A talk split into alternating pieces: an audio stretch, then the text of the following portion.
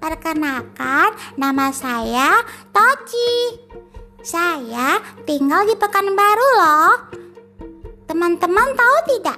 Saya sekarang memiliki adik baru, namanya Nia. Adik saya lucu, setiap hari pasti saya mandiin. Hmm, kata mama, boleh sih mandiin adik, tapi jangan sering-sering karena nanti adeknya bisa nangis. saya senang punya adek.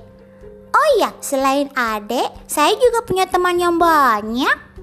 Setiap liburan, teman-teman saya pasti datang ke rumah memanggil saya untuk ngajak saya bermain di lapangan. Di lapangan itu banyak loh yang bermain layang-layangan. Bukan hanya layang-layangan aja.